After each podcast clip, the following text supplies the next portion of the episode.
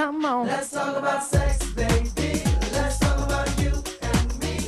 Warum die Natur den Sex erfunden hat? Na, weil er so geil ist. Diese typisch menschliche Sicht auf den Sex, diese typisch menschliche Antwort können wir gleich wieder vergessen. Denn Liebe, Lust und Leidenschaft sind wahrscheinlich eher zufällige Beigabe. Erstens hatten die Zellen vor zwei Milliarden Jahren, als der Spaß losging, keine Hände zum Streicheln und keine Münder zum Küssen. Und zweitens gehen Wissenschaftler wie Professor Dietert Tautz, Chef des Max-Planck-Instituts für Evolutionsbiologie, davon aus, dass Feuerwanzen, Weberknechte, Uhus oder Hunde, die es auch alle miteinander treiben, nicht zu empfinden wie wir. Ganz abgesehen von den Pflanzen.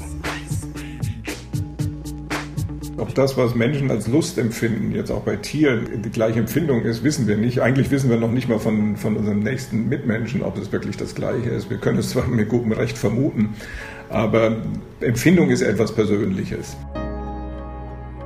Wahrscheinlich ist das, was wir beim Sex empfinden und wie wir fühlen, ein menschliches Privileg.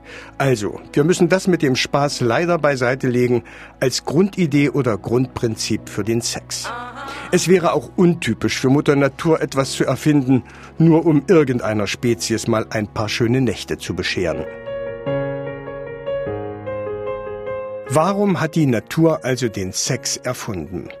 Kurz gesagt, es bestand Handlungsbedarf. Die Evolution schien mit dem, was es bisher gab, in so einer Art Sackgasse. Die Zellteilung, damals das Nonplusultra der Fortpflanzungsarten, machte, wofür sie da war, machte genau das, was sie konnte. Kopien von Zellen. Und Kopien sind natürlich nichts wirklich Kreatives. Und wenn sich in den Zellen etwas veränderte, dann waren das höchstens Kopierfehler, Mutationen. Immer mal wieder eine und wieder eine. Und das ist auf Dauer nicht gut, erklären Professor Dieter Tautz und Biophysiker Professor Michael Lessig. Es handelt sich eben um eine Frage der Zeitskala. Und das würde letztlich zu einem Phänomen führen, was schon Manfred Eigen beschrieben hat als Irrtumskatastrophe. Das heißt also, dass irgendwann zu viele Fehler auftreten und das Ding in Bach hinuntergehen würde. Und haben meistens auch keine große Überlebenswahrscheinlichkeit im Sinne der Evolution. Das heißt, nach ein paar Millionen Jahren sind die ausgestorben. Man brauchte einen Mechanismus, der mal neuen Schwung ins Genom, in die DNA brachte. Nur, wir sollten Zellen, die sich selbst teilten, im eigenen Saft schmorten, daran kommen. An Sex mit einer anderen Zelle war noch nicht zu denken.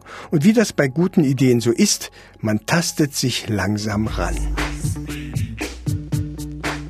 Wir wissen nicht genau, was die ersten Mechanismen dafür waren. Wir wissen heute, dass Bakterien insbesondere zum Beispiel DNA aus der Umgebung aufnehmen können. Das heißt, es ist insofern keine Verschmelzung von Zellen, sondern einfach die DNA, die von toten Mitbakterien aufgenommen wird und dann eingebaut werden kann in das eigene Genom, um die Mutation wieder zu ersetzen.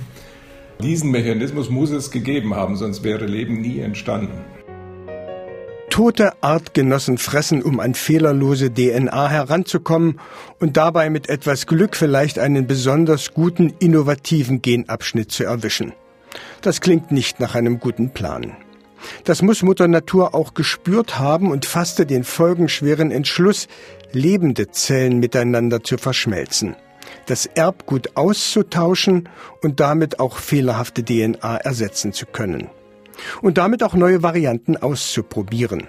Man nannte es damals noch nicht so und es fühlte sich wahrscheinlich auch nicht so an. Aber das war schon Sex, schwärmt Biologe Professor Martin Lindner.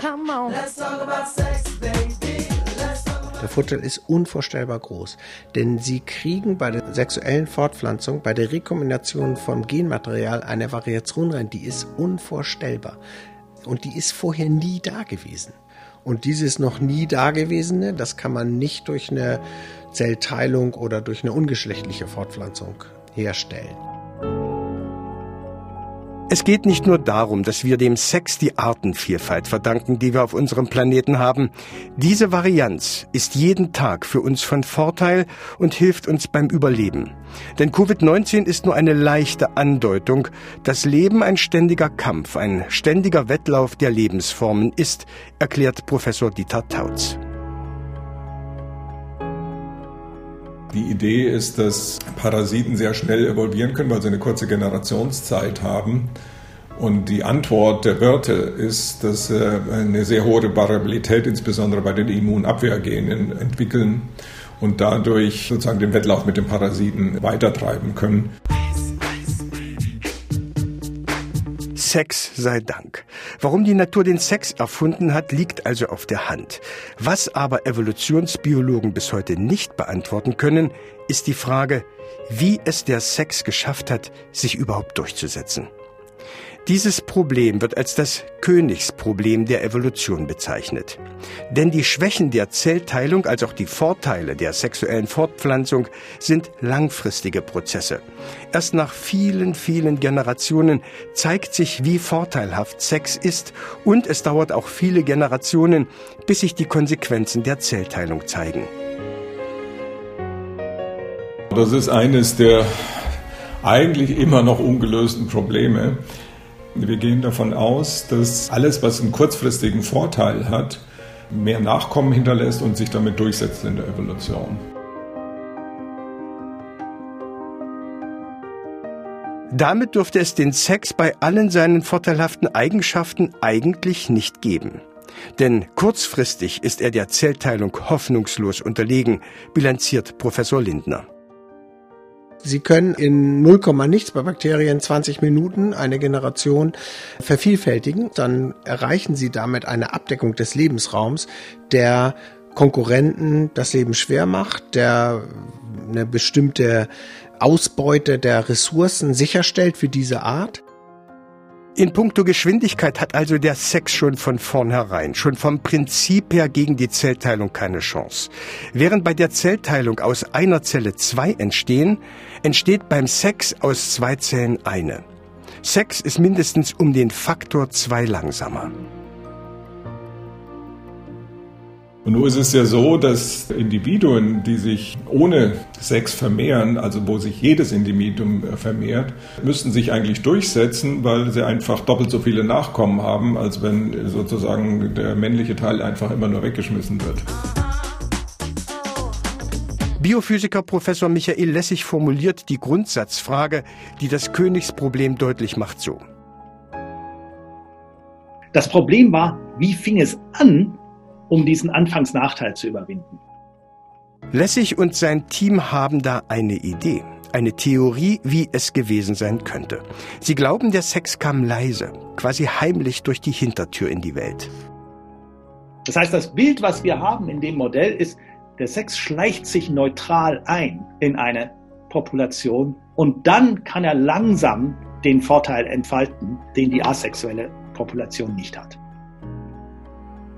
Das war extrem clever. Die Natur ließ Zellen entstehen, die beides konnten. Zellteilung und Sex. Und die dann beispielsweise nur jede tausendste Generation Sex haben.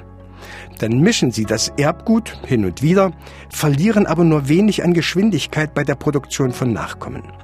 Der unmittelbare Nachteil von Sex ist quasi zu vernachlässigen, aber der Vorteil an Genreparatur und Variantenreichtum ist trotzdem vorhanden. Die Hefe ist dafür ein Beispiel. Im Wohlfühlmodus ist sie mit der Zellteilung unterwegs. Wenn es ungemütlich wird, also der Stress zunimmt, versucht sie darauf mit Sex zu antworten. Mit diesem Trick begann wahrscheinlich vor zwei Milliarden Jahren der Siegeszug des Sex, bis ihn die Natur zum Prinzip erhob. Aus dieser Idee wurden Mann und Frau, entstanden die Erotik, die Liebe und vielleicht sogar der Rotwein und die Musik. Aber trotz Sex nutzen auch wir immer noch die Zellteilung. Hat einmal die Verschmelzung zweier Genome stattgefunden, schaltet die Natur sofort nach der Befruchtung der Eizelle auf Zellteilung um, um diese neue Variante der Schöpfung wachsen zu lassen und möglichst stabil zu halten. Bleibt noch eine Frage. Wenn die Vorteile des Sex in seinem Variantenreichtum und seiner Flexibilität liegen, wieso beschränkt sich die Natur selbst? Wieso lässt sie eigentlich immer nur zwei Genome verschmelzen? fragt sich auch Biologe Professor Martin Lindner. Warum gibt es eigentlich nur zwei Geschlechter? Das habe ich mich die ganze Zeit gefragt. Warum wird nicht aus drei Genomen kombiniert? Ja, oder vier? Das mit dem Sex zu dritt oder zu viert probieren ja manche schon hin und wieder aus. Allerdings ändert das nichts am Prinzip, dass immer nur zwei Genome miteinander kombiniert werden. Aber da Mutter Natur ja permanent im Schuppen werkelt, ist die eine oder andere neue Idee definitiv schon in Arbeit.